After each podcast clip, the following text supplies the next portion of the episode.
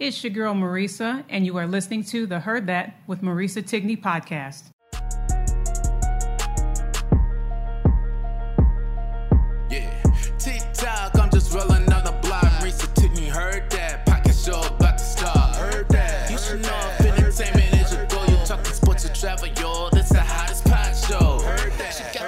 Shoes, everything she says is truth. If you don't know, now you know.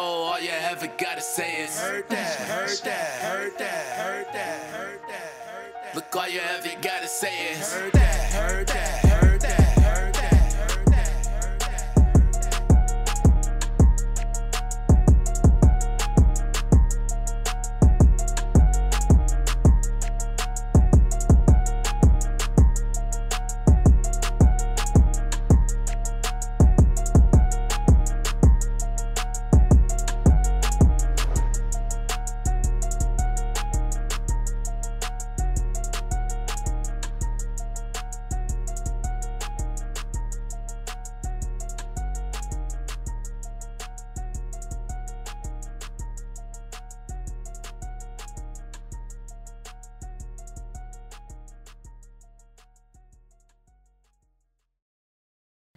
The Heard That with Marisa Tigney podcast is sponsored in part by Holy Grail Clothing Company, an American lifestyle brand presented by the Regal Brand Incorporated.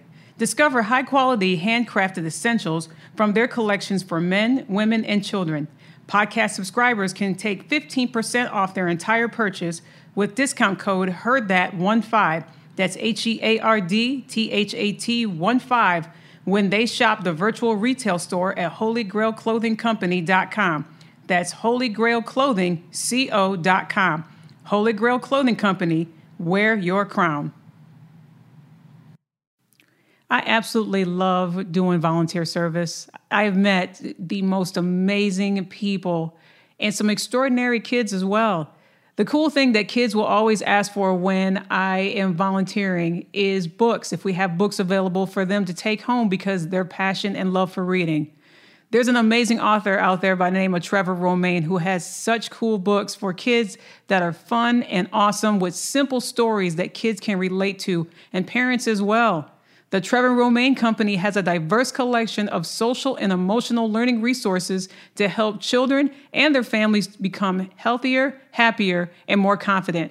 All heard that, listeners? If you go on trevorromain.com today, you get an exclusive 15% off your complete order by using the code HEARDTHAT, H E A R D T H A T 1 5 at trevorromain.com. Trevor Romain, no E at the end of Romain.com today. What's up, Heard That Nation, listening in the United States and around the world? You are listening now to the Heard That with Marisa Tigney podcast. If you are watching on YouTube, which I suggest you do because of today's guest, is going to be amazing. Uh, click that subscribe button. Tell everybody about this amazing YouTube series that I got going on. I suggest that you listen to it on uh, the podcast and then also check it out on YouTube streams because this guest that I have here today, many people have followed him, and the most comments that I've got when I read uh, where he is going is that people wish they were in his suitcase because he is truly a world traveler. Uh, he is a social media contributor on CBS, The Insider. His tweets and posts have been on The Talk, The View, and the Oprah Winfrey Network, just to name a few. He has been a social media correspondent on Entertainment Tonight and on the red carpet for the BET Awards. He writes, he has his own amazing web series, 3LWTV. He's an advocate, he's a friend, he's a brother, and I believe undercover, even though that I'm going to try to make him admit it, I believe that he is the other best friend of Oprah Gail Winfrey. Everybody, please welcome Lionel Williams to the Heard That podcast. Hello, my dear friend. Hello, Maria. I feel I feel like you're channeling her. That was so Okay. well. it is such an honor to be here, and I love what you're doing. I love your platform. I love your passion, especially your passion. I- Even though I'm not a sports fanatic, I love your passion for sports because it's like you know she like like maybe get get me excited about stuff that I don't even care about. So I love that. I love that you're like so passionate about that, and I love what you're doing. Thank you. I appreciate that. I, I love what you're doing. And like I said, many people that follow you on Twitter and on Instagram um, think that they know where you are. It's like kind of the game of where in the world is Carmen Sandiego. It's like where in the world is Lionel Williams going to be next? And people that are planning their last minute vacations, because I didn't realize it here in Texas, many of these kids are going back to school next week.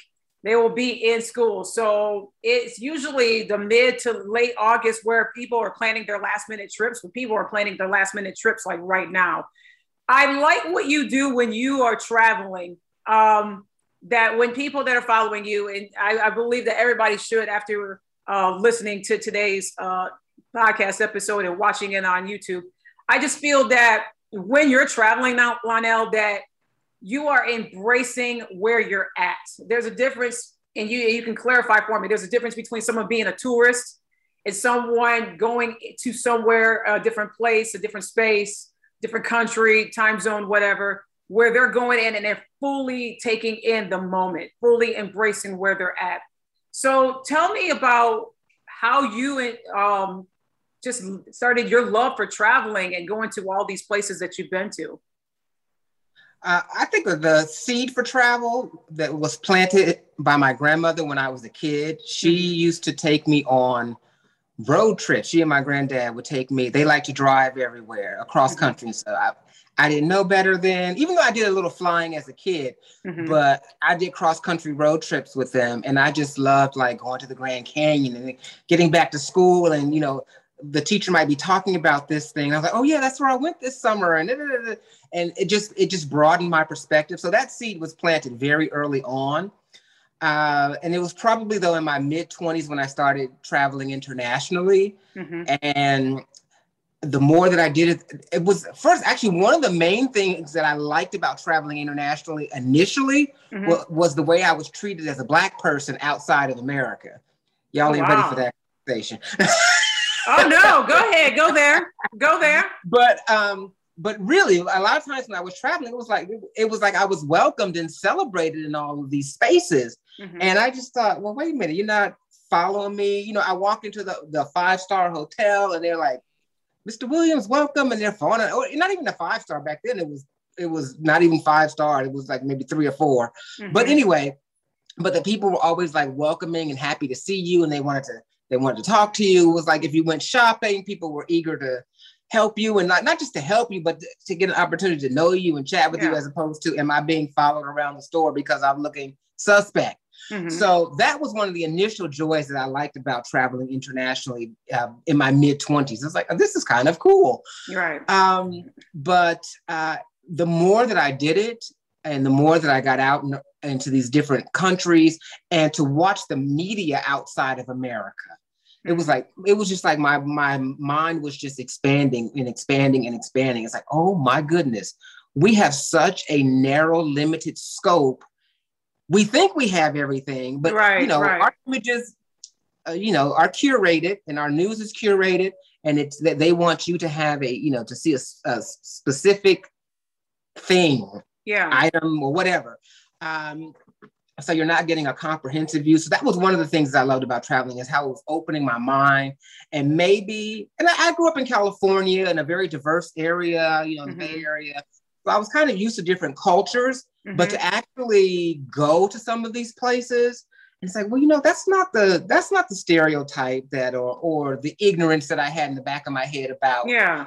this particular culture. That's not what I'm experiencing here. Mm-hmm. So that was one of the, the greatest joys um, for me. And I have just been nonstop ever since. I was like, I need to find me a job that's going to help me travel. And then when I'm not traveling for work, I'm gonna travel for pleasure. Yeah. and all these years later, I'm still doing it some of the places that you've been has just been absolutely extraordinary. And i know you probably get this asked all the time where has where has been your favorite favorite all-time favorite place to visit? Right. So i don't have yeah i do get that question a lot but i don't have uh, an all-time a singular all-time favorite place. Now as far but i've got a couple of favorites for different reasons. And mm-hmm. so um for man-made creativity and architecture and just like over-the-top fun it's dubai for me hands down mm-hmm. i i love visiting there just because it's it's just um, I, I marvel at what they just build out in the desert and not mm-hmm. because they need it, but because they can. It's like, okay, yeah. you've got all this land, but you want to build an island out, you want to build a whole city out on the sea because you can. Oh, mm-hmm. Oh, okay. So, so yeah. that's one of my favorites. Uh, as far as like nature and uh, like really being in my Zen moments, uh, I really adore Costa Rica for that. Ooh, uh, okay. It's just something about the people that I love down there, um, the rainforests, uh, just being at one, communing with God, and just just really getting centered. I really do that a lot uh, in Costa Rica. Um, as far as historical ancestral connection, I love Ghana. I love the people there. I mean, I've got a network of friends there, but I also love the power, the empowered feeling that I get when I go back and pay homage to the ancestors. I uh, love when you visit Ghana. Oh. For me, it, for me, and, and I'm sorry to interrupt you. For me, when you visit Ghana in that in that space and in, in that in that beautiful country, because your your pictures that you make it, you make it more than just about the photos. For me, and I believe I've commented, I mentioned it to you. It's like a history class of what you teach from the photo.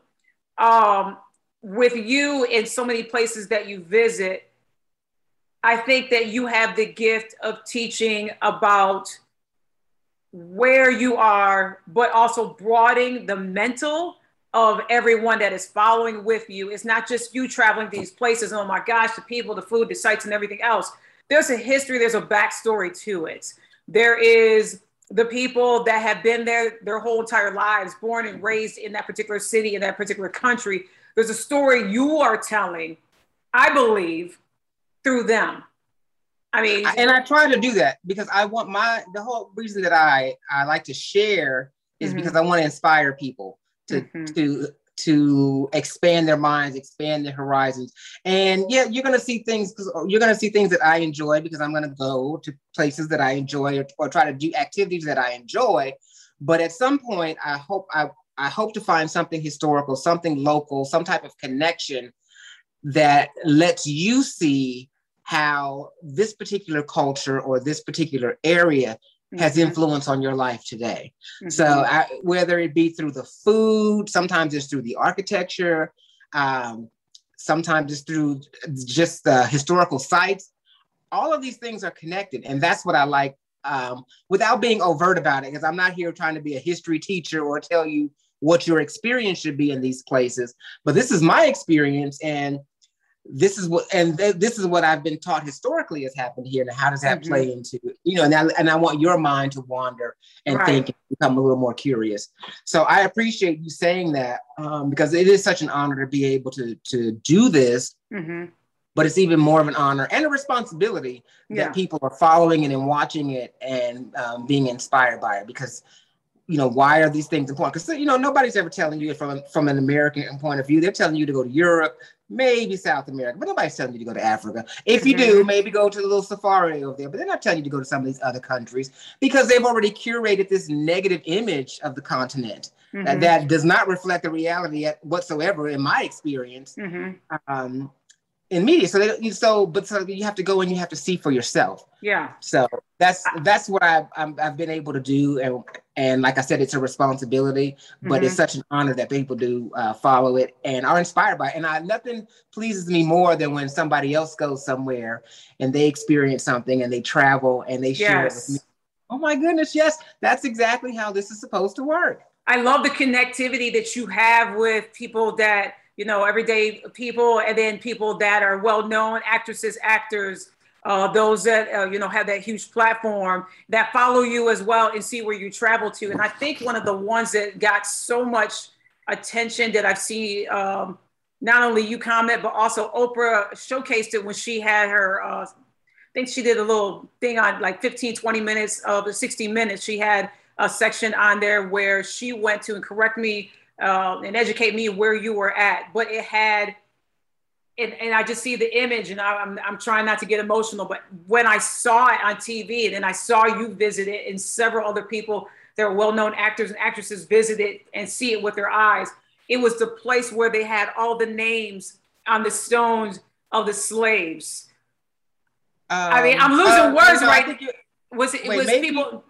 It was people that were um, oh my goodness it was it was just like pillars of people that were that were either slaves and and their names were engraved in the stones right um, but um they weren't enslaved but you're you're talking about the lynching memorial in that was Alabama. it that right. was it so that was it the yes people, right so they finally yes. like, they were able to name at least like 4,000 or 5,000 yes that is black it. people that were lynched that was lynched and, and yet yes. that was and I, you're right. I saw that on 60 Minutes because, of course, Oprah got to it before it opened, so she was yeah. able to do the, the exclusive. Mm-hmm. And then I went the opening weekend, mm-hmm. and another life changing. Uh, just how did you feel in that moment walking through? Because you saw it on 60 Minutes, just like many of us have saw it on 60 Minutes, and then you went there.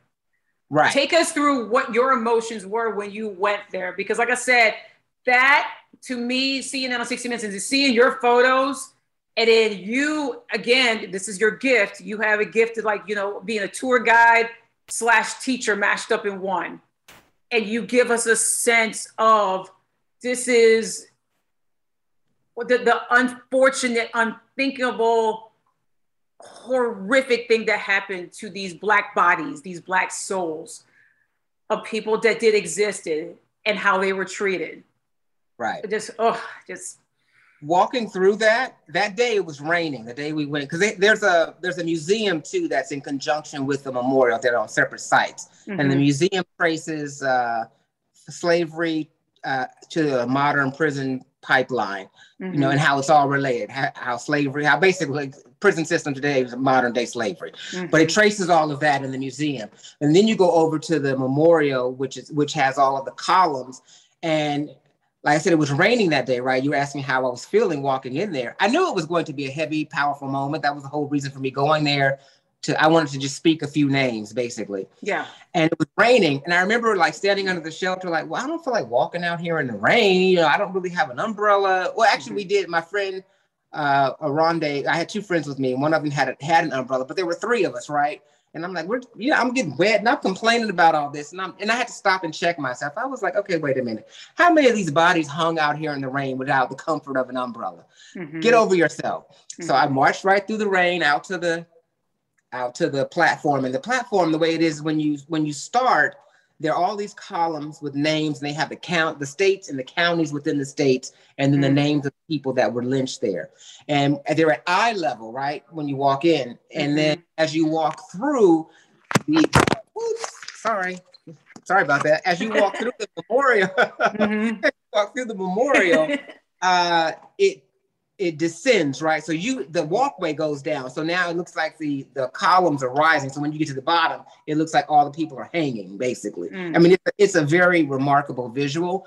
And at first, I just felt overwhelmed. Like, no, this this couldn't couldn't be this many people. Mm-hmm. And and then I saw the county that I live in in Atlanta. I saw where a lynching happened here, and it was like oh two names. Gosh and I just thought, whoa, that's where you know that's the that's the land I'm living on. Mm-hmm. So I, you know, I spoke those names, and it was just a very powerful, moving exhibit. And as my two friends were with me, we kind of separated because everybody just had to have their own. Yeah. You know, you had to have your own space in that space. Mm-hmm. Uh, and so we just took time. We went through it at different uh, levels, and occasionally we would meet up and kind of decompress for a moment and then round the corner and go down to the next level. But um, as painful as it is, once again, it's so empowering. It's the same feeling that I had coming out of the dungeons in Africa. It's like, you know what, if I if just a little tiny fraction of that strength and resilience resides in me, I'm gonna be all right. Right. And so that was that. So when I leave those situations, I'm always I always feel more empowered more respectful mm-hmm. uh, and more honored actually that i was able to pay homage to these to these ancestors. So i highly recommend it. It's a deep heavy thing to experience at 1st mm-hmm. but i guarantee you on the other side of it you'll be changed for the better. Absolutely. Absolutely. That's it that to me when you had your photos up and you just took us through where you were at and the purpose and you speak in their names. And i want you to clarify that because again, I read through people's stuff and, and their posts and everything else. And, and, people had said, he goes, well, what, what's the purpose of saying someone's name that has already passed? You know, what, what does that do and everything else? And I want you to explain uh, because I believe your answer that you put for the person, and you said it so respectfully, and, and, and I don't think that they answered, or a couple of them, you know, so many people liked what you said. Um, but what is the purpose when, when you acknowledge someone that has passed and either they, they're, they're part of history, they're part of Black history, whether it be something that they good they did good to uh, open doors for other Black people, or it was you know unfortunate sacrifice that they had to deal with um, talk about how important it is to just acknowledge them by speaking their name well for me it's a form of gratitude you know i believe gratitude is our superpower and if i'm paying paying homage and respect to you and your sacrifice because i understand that every even though my life isn't perfect i do i have a lot more privilege especially in comparison to their lives, mm-hmm. but it would have never been possible without their lives. I would not have this life that I have and yes. be able to live so richly and so fully if it were not for these these ancestors that sacrificed so you know before me. Mm-hmm. And it is important to never lose sight of that because that's where I draw my energy from. That's where I draw my strength from. And when days get hard and times get hard, I, rem- I remember, no, you got to keep pushing through because you got to make it better for the next generation. Mm-hmm. And that's why it's just, you it's a spiritual thing for me to also to really just to connect and to let them know listen your sacrifice was not in vain we are out here some of us are out here living your uh, you know our best lives because of right. you know your sacrifice i know these this is i live a life that you probably could not dreamed of for me um and i don't take that for granted and by going back and paying respect to that to those people and you know and i'm not related to most of them and i don't know practically any of them sometimes mm-hmm. you know personally mm-hmm. but uh, we share that common energy. We, we share yeah. that common spiritual bond. And once you remain connected it's like it's like um, being refueled from your source. You know what i'm saying? When you when your car runs out of gas you got to go back and get some more gas. When your when your tummy gets empty your st- and it starts growling you got to refill it with some food. You're always returning to the source that feeds you. Correct. and for me paying respect uh, to those ancestors is constant refueling so that I can continue to go further and try to soar as high as I can in this uh, on my leg of the journey. Mm-hmm. So that's why it's important to me. That is so beautifully said. And as the wonderful, great Oprah Winfrey says, we are all connected and it isn't just uh, basically on the outside because you know there's so many different shades and colors and walks of life that walk through this earth. We are c- intertwined. We are connected. And i love the story on how you and her are connected. And that's why i said i think secretly deep down you both are besties. But I, I i love how you you both have you know crossed each other's paths. How did that generate to where you and her did get to meet and and the connection did happen between you and Oprah? So I've been a fan of hers since she's been a national figure, maybe even before, because I kind of was like, okay, I like the lady in the color, I like Sophia in the color purple. Mm-hmm. Um, but I really probably didn't become like an Oprah fan until she kind of took off nationally. Because I didn't really, I was I, on the West Coast, so I didn't know anything about people are talking in Baltimore. I didn't know anything about the AM Chicago because I didn't right. Uh, but when she started getting some national attention, I was like, oh, I love this lady's energy. Mm-hmm. Uh, love what she's about. So um, I almost had a chance. Well, I met her in 1997 in New York City. That's a whole other story. But uh, basically, long story short, I ended up getting to go to her show was taping in New York that week. Um, Janet Jackson was on, and I was a concierge for United Airlines at the time. Janet Jackson had come in for the to record. And I was you know I always handled her when she was coming to the airport. And she was telling me about that that they were in town to do the Oprah show. And I'd asked about getting tickets. Long story short I ended up getting tickets um, and I got to meet Oprah briefly um, after that show. And that was a life-changing experience even in those mm-hmm. few moments that we had. And then um, fast forward a few years I almost had the opportunity to work for her uh, and someone, you know, someone contacted me from her company and they were like, you know what, I think you'd be a great fit. I know she would love you. Well, long story short, that didn't work out. Um, and and at the time they came to me about with, with that job offer or to apply for it, I was like, well, I'm not looking for a job. But I said, well, mm-hmm. maybe I'll, I'll go apply because maybe at least I'll get a chance to meet her again. Um, so that didn't end up working out. But then I kept thinking, well, why, why, you know, God, why would you even dangle that in front of me? I mean, I don't even I wasn't even looking for. I didn't need a job, mm-hmm. and you know, Oprah wasn't like working for her wasn't on my radar like that. Yeah. Um. And but one of the things that I did when that happened is I went in and I shut down my social media because I was trying to curate, you know, make sure that they see uh, the image of me that I want them to see. I wasn't like being my whole complete self, right? Mm-hmm. Uh, and that was the lesson that I learned because mm. fast forward years later after that, um, she gets on Twitter. I'm on Twitter. She tweets once, I'm replying 50 times, hoping she'll see one of them. Well, one day she saw one of them, right? right. your whole world changed, and okay. Oprah responds to one of your tweets. You like screenshot it. You like, okay. you know, turn it into your screensaver. You like show your friends. You're like, look, it. She she actually responded. This yeah. is not fake. Yeah. and um, then I started corresponding a little bit because I was live tweeting every show like I like it was my job. In fact, mm-hmm. uh, Maya Watson, who used to work for her, uh, we had like a Twitter party once, and she stopped by and she said, "You are over here tweeting because I had a whole setup. I had a laptop, an iPad, my phone. I got devices galore." She's like, "You over here tweeting like this is your job?" I was like, "Girl, you don't even know." I know." so right. long story short, I mean, you know, then I came to an episode of Life Class um, and then after that, uh, that's where I met my friend Rich Cruz and his sister Jill. And afterwards, uh, we, um, we get a call from Oprah's office saying that, you know, she, she wants to treat you guys to dinner at her favorite restaurant in Chicago. So we went to do that. And the rest is history. Then she started inviting me to stuff in California. And then, you know, the, the rest is history. I'm like, it was like, okay. Then we're chatting online. We're I would go to an event, like I was at, at this thing in um, uh, Washington, D.C. It was the when Maya Angelou got a stamp, mm-hmm. like after death. And uh, I remember, you know, I had gotten tickets because I won them in like this lottery. So I had tickets up in the balcony or whatever. And I was thrilled, but I knew Oprah was going to be there and Mrs. Obama and a bunch of other people. Mm-hmm. Even my pastor at the time was there. And you know, I just I sent uh, Oprah a message saying, "Oh, we're here. If, if you if you could get if you know anyone that has better seats, you know, we're willing to split up or whatever."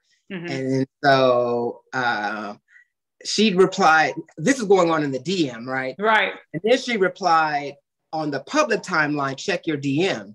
And so everybody, of course, saw that, and so everybody's going, "Oprah's looking for you. Check your DM. What's going on? What's going on?"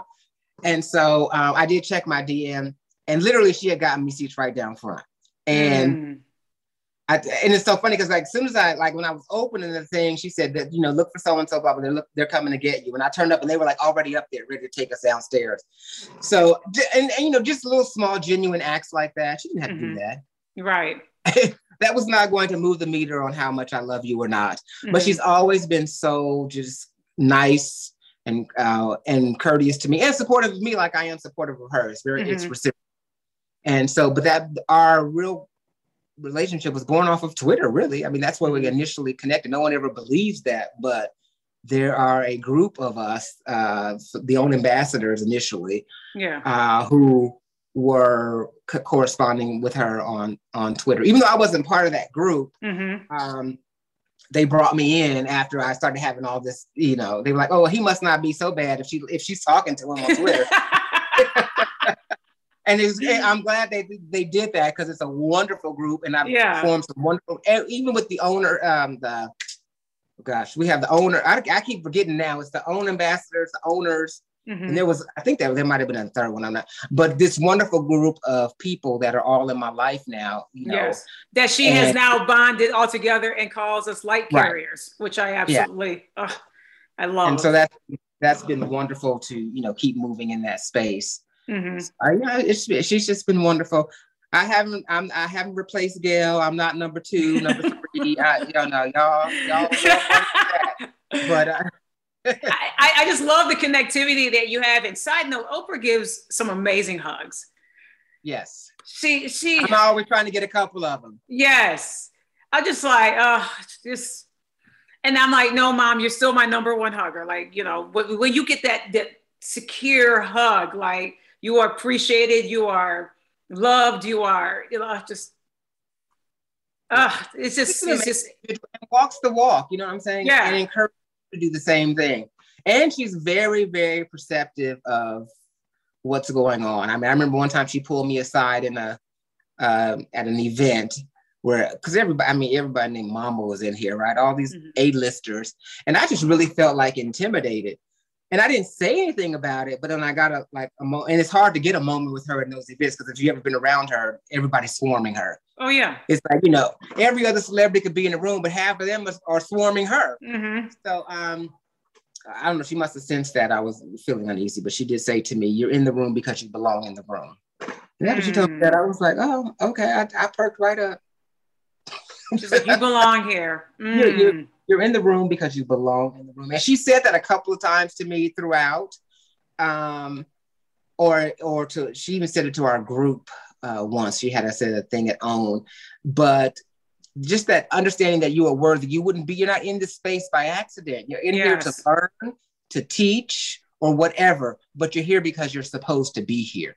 Mm-hmm. And that's mm-hmm. where a lot of us, I think, we start to feel intimidated uh, because you're like, well, you know, these people have so much more than me. No, no, they might monetarily, they, mm-hmm. they might mm-hmm. have more money than you, but they don't have more than you per se.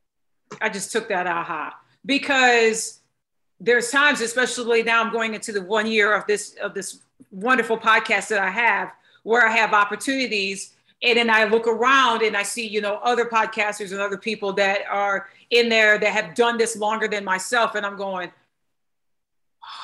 oh, do I belong here? And questioning that in my head, even though that I walked in with confidence, but saw this person has had been on their platform for 10 years, 25 years, seven years, and also has a national syndicate on this. You know, it just have a loss in me. I'm live from my kitchen table and I'm just like, maybe I'm in the wrong room.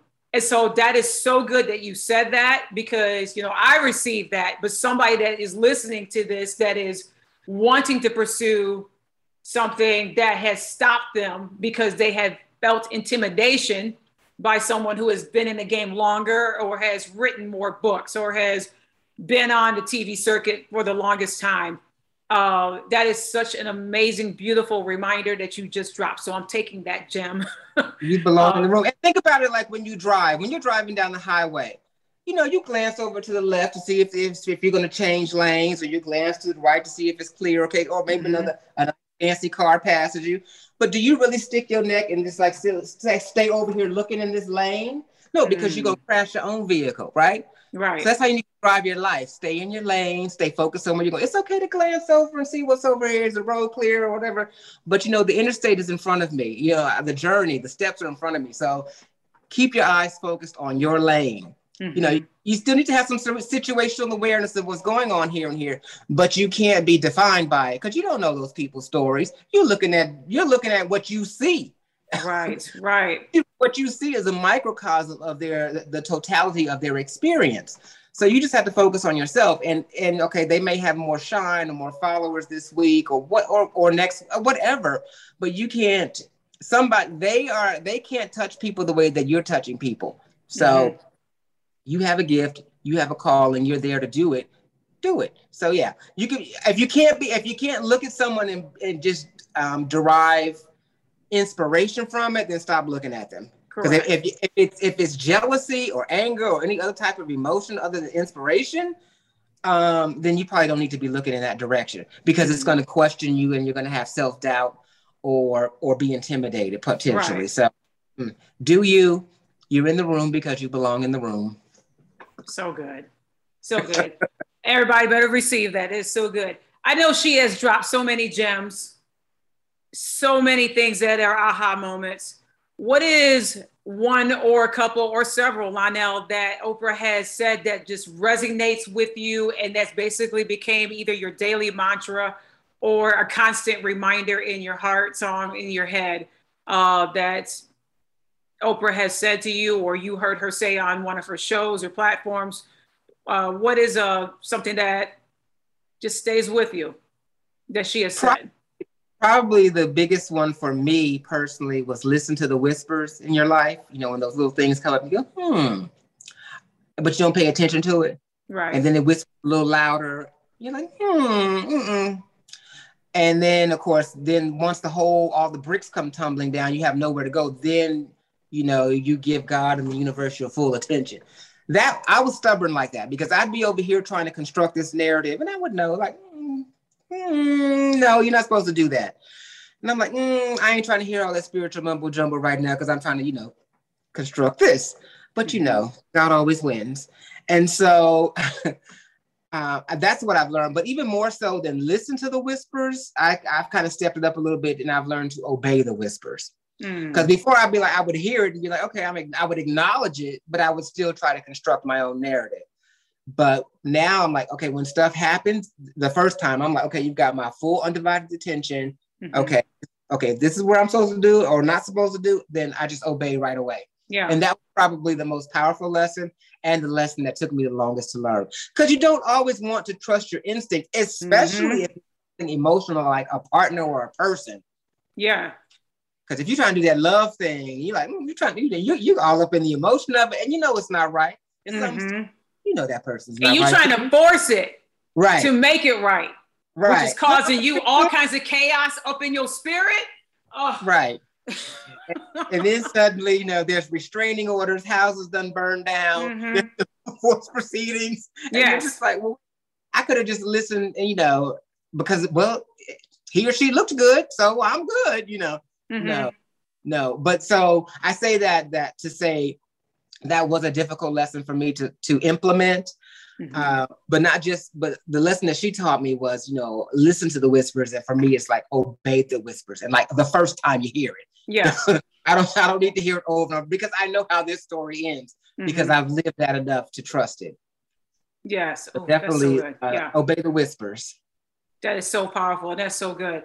I think that is becoming more um, visible now with us slowly but surely the world opening up. I know that you have done, you know, so much uh, social media correspondence. You've done red carpet events and everything else. And in 2020, we were put on a timeout. Everything's right. shut down. Everything stopped.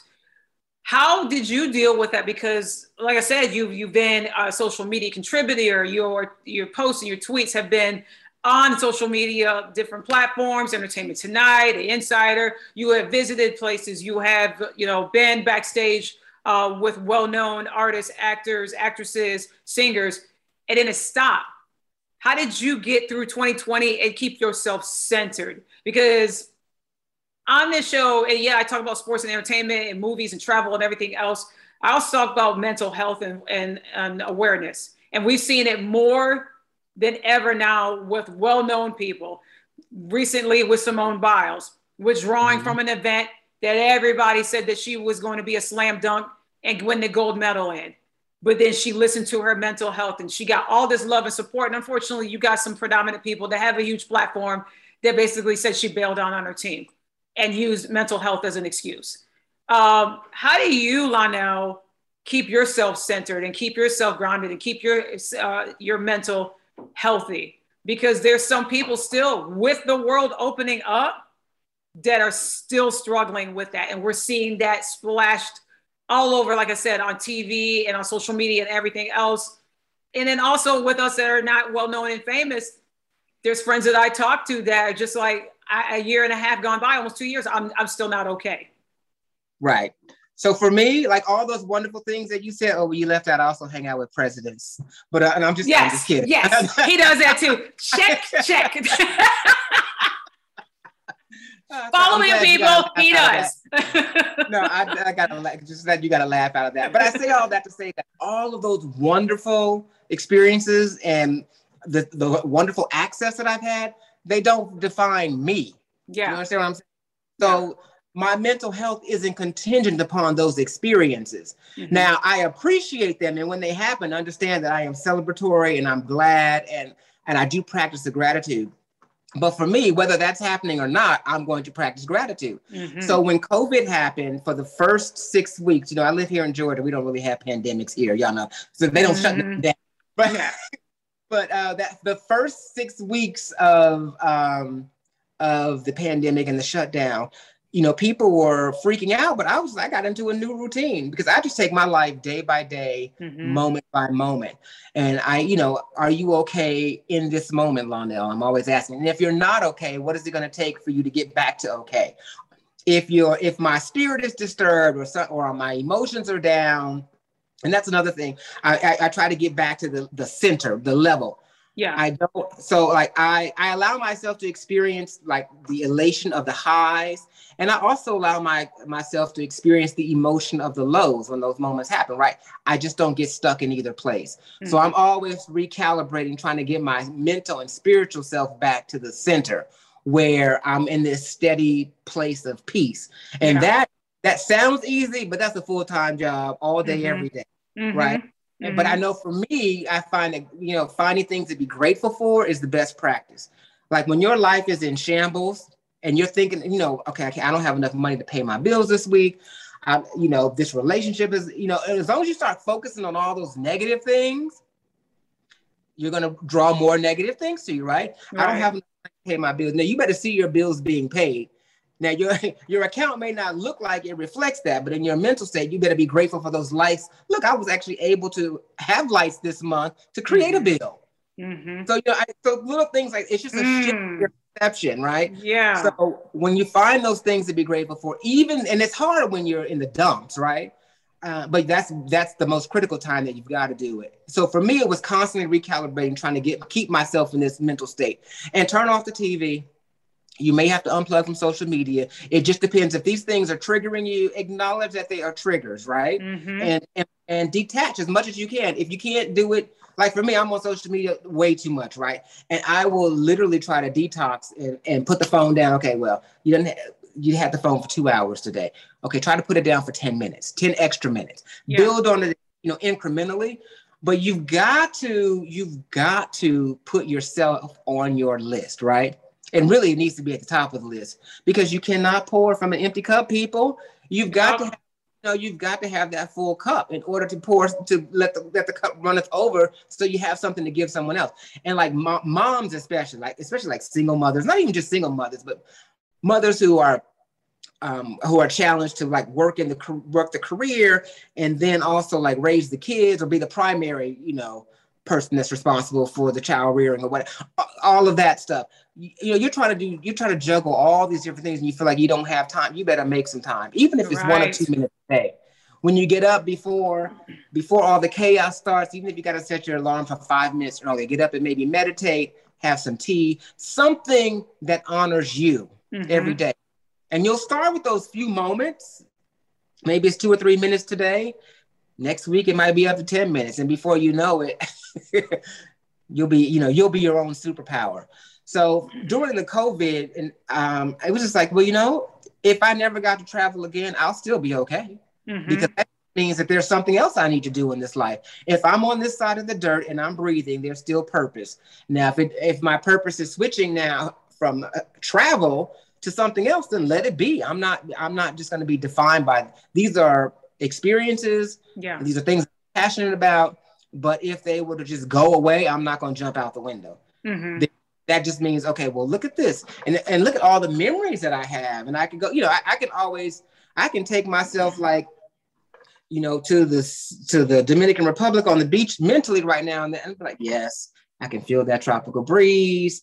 Oh yeah, I think I'm gonna get a massage. You know, and I know how I know how these things, you know, I can relate to them. So I always have that to go back to. The mental imagery is very powerful, right? Right. And it, it's often the place where I live in my, my head because there is so much foolishness going around yeah. that you you know you you've got to remain centered and but you've got to put yourself on your list uh, and make yourself a priority even if it's just for a few moments each day mm-hmm. but you got to you got to get into you've got to get into the practice of doing that and before you know it it becomes a habit that has been the difficult thing is where when the chaos took over people put themselves on the back burner.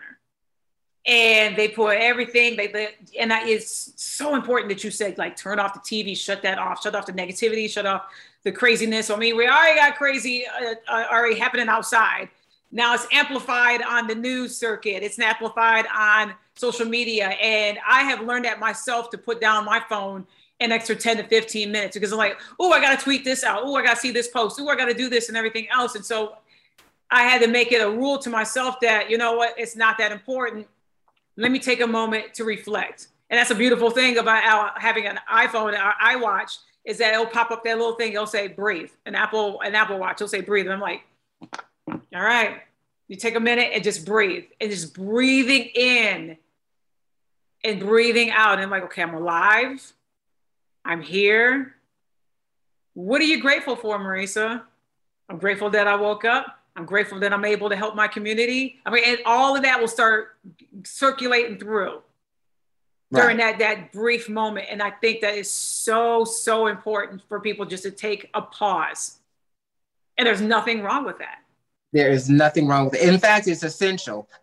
Yes. it's wrong when you don't take it, right? Agreed. Yes.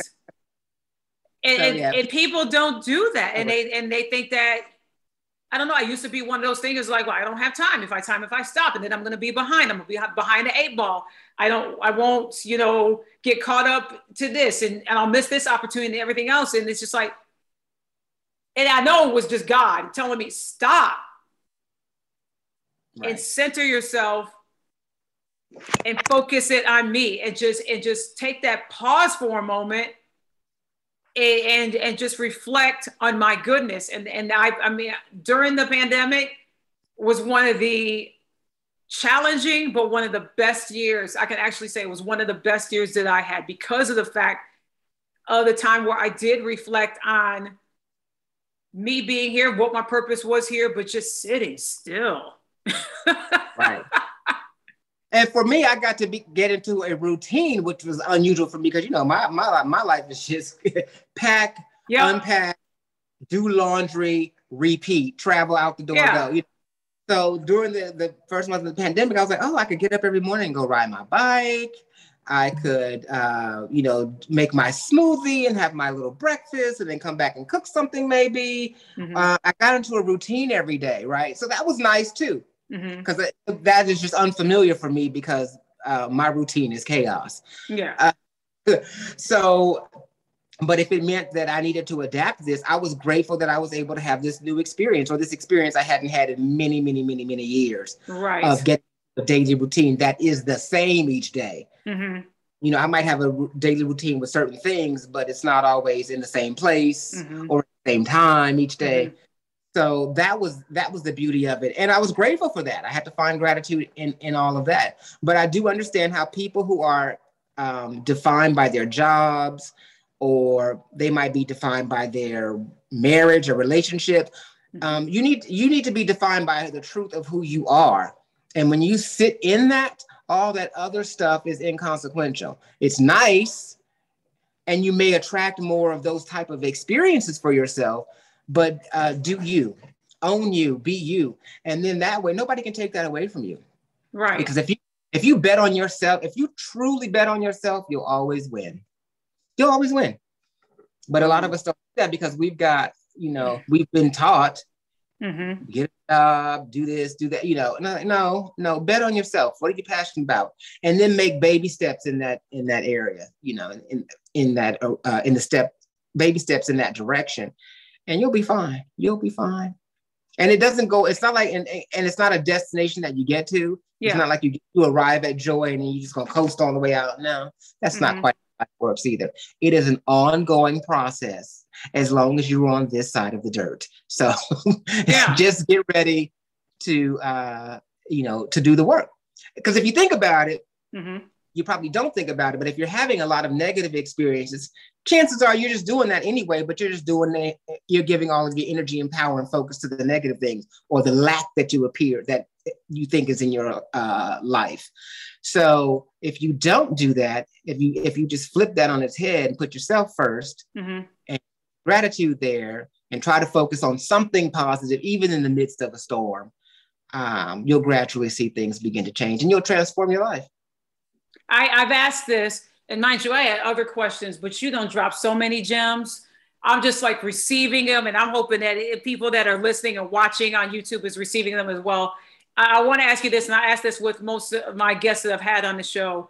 Uh, with 2020 being a difficult year, there's always a takeaway that you take out of that year, and you shared some beautiful things with it.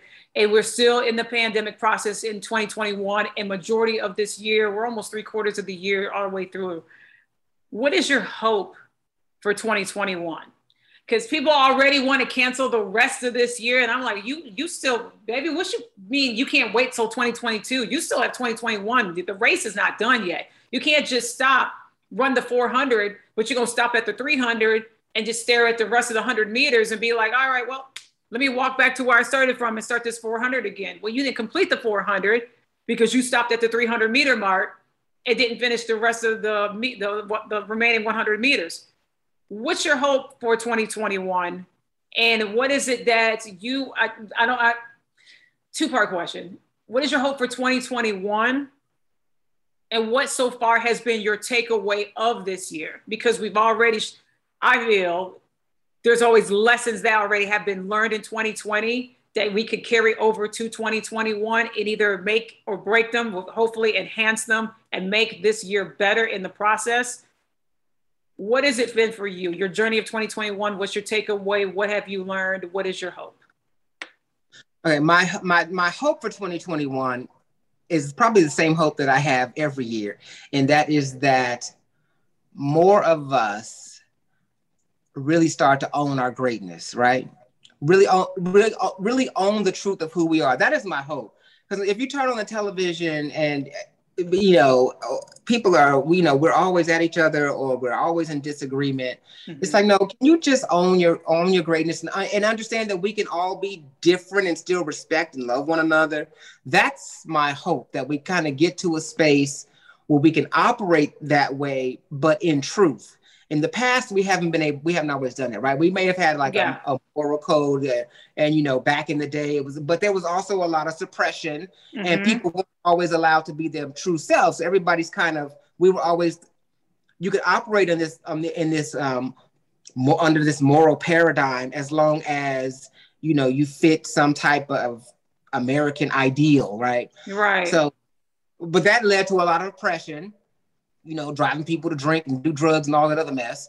So my hope is that yes, that we can get that we can operate in that that moral paradigm of uh, separating true good from bad and evil, um, but also but operate within the truth of who we are as individuals. You know, mm-hmm. every table with their with their cards laid out and not be judged and persecuted based on this, that, and the other stuff that everybody else is doing anyway. But because yes. they do job of hiding it.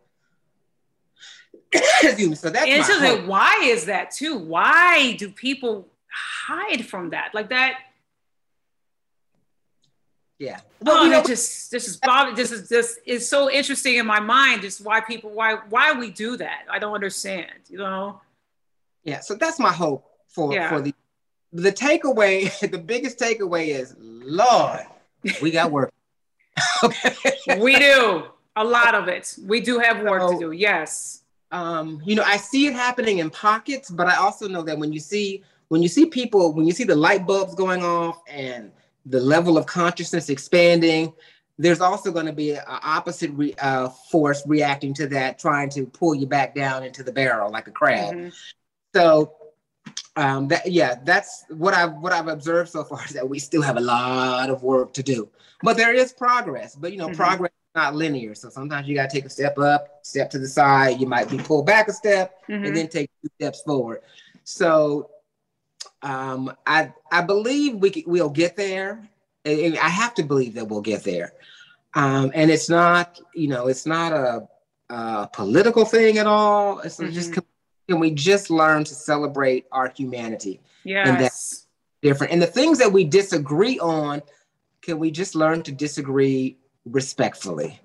Um, so that's part of my hope also. That we get to a place where we can at least disagree re- respectfully. Respectfully. And how do you feel? How do you believe that we can just so many of us, so many of us are emotionally exhausted how do we get out of that place? How do we get out of that space of so, how do we get out of it? Yeah, that goes back to putting yourself on your schedule. Now, I don't yeah. know. May not have time. You say you may not have money to do this. You know, people like one of the things I get all the time is, "Well, I can't afford to travel." No, sweetie, you can't afford not to travel. Okay.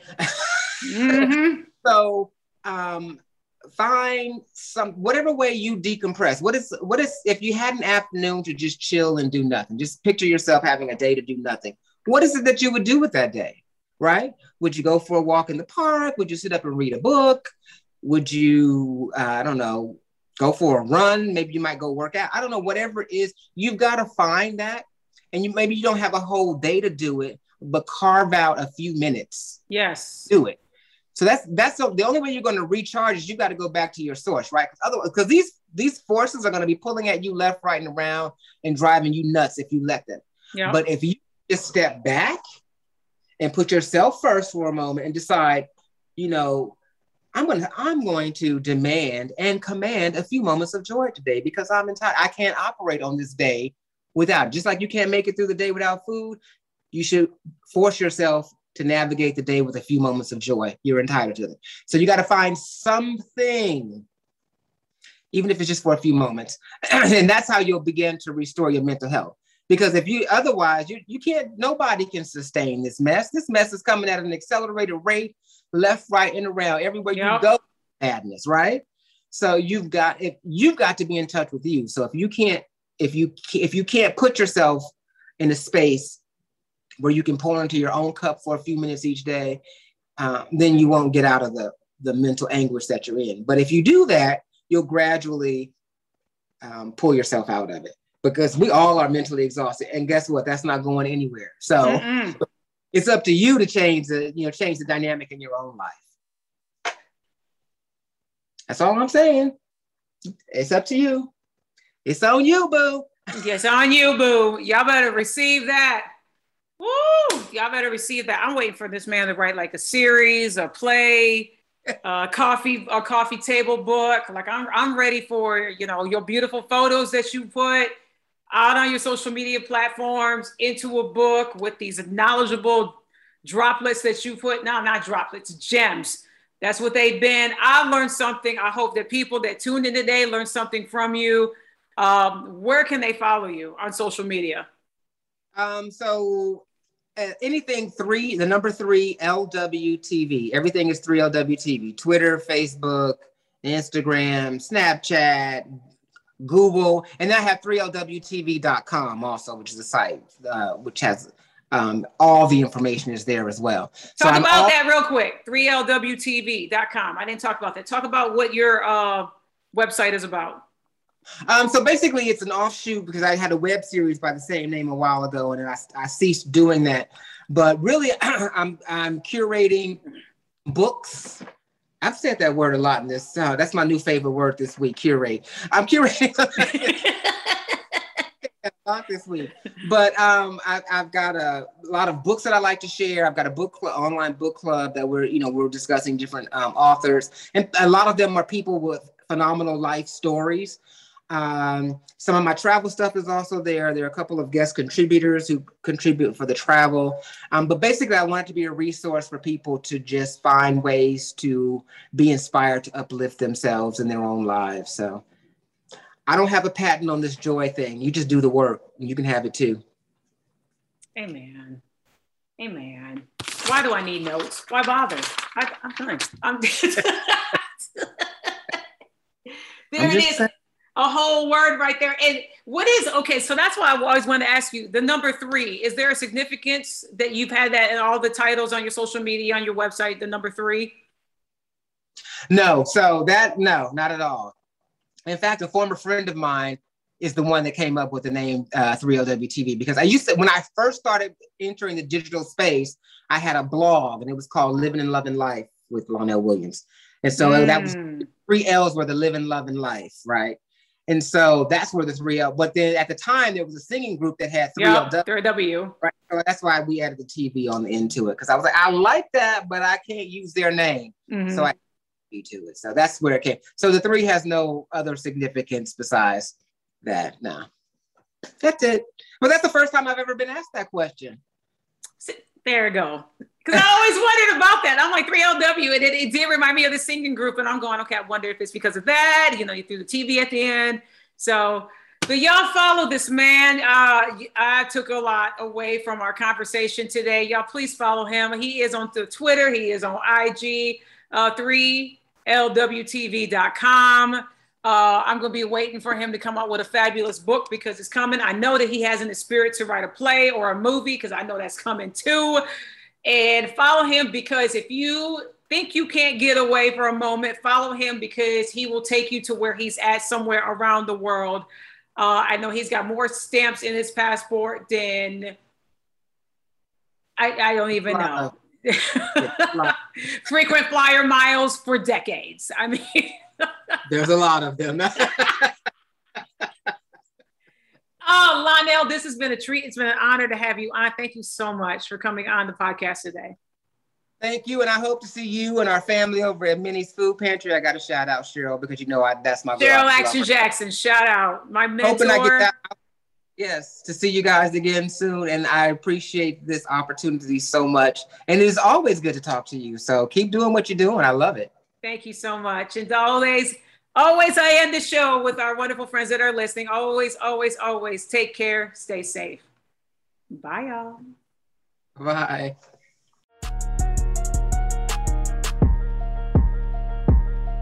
Yeah, TikTok, I'm just rolling on the block. Marisa took me, heard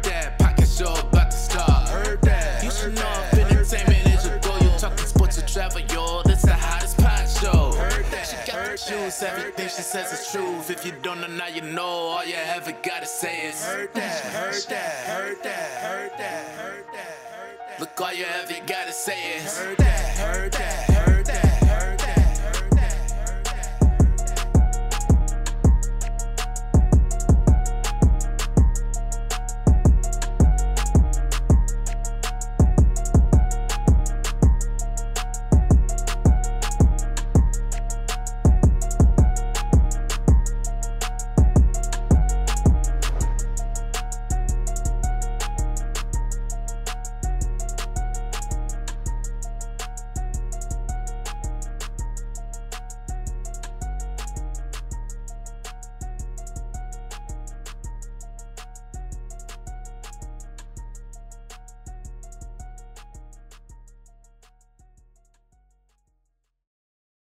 Be in the know of new episodes that are coming up on the podcast at heardthatwithmarisa.com. I'm also available on Instagram at Marisa Tigney Podcast, on Twitter at Lovely Marisa T, as well as Facebook on a social media page, Heard That with Marisa Tigney. I appreciate your continued support.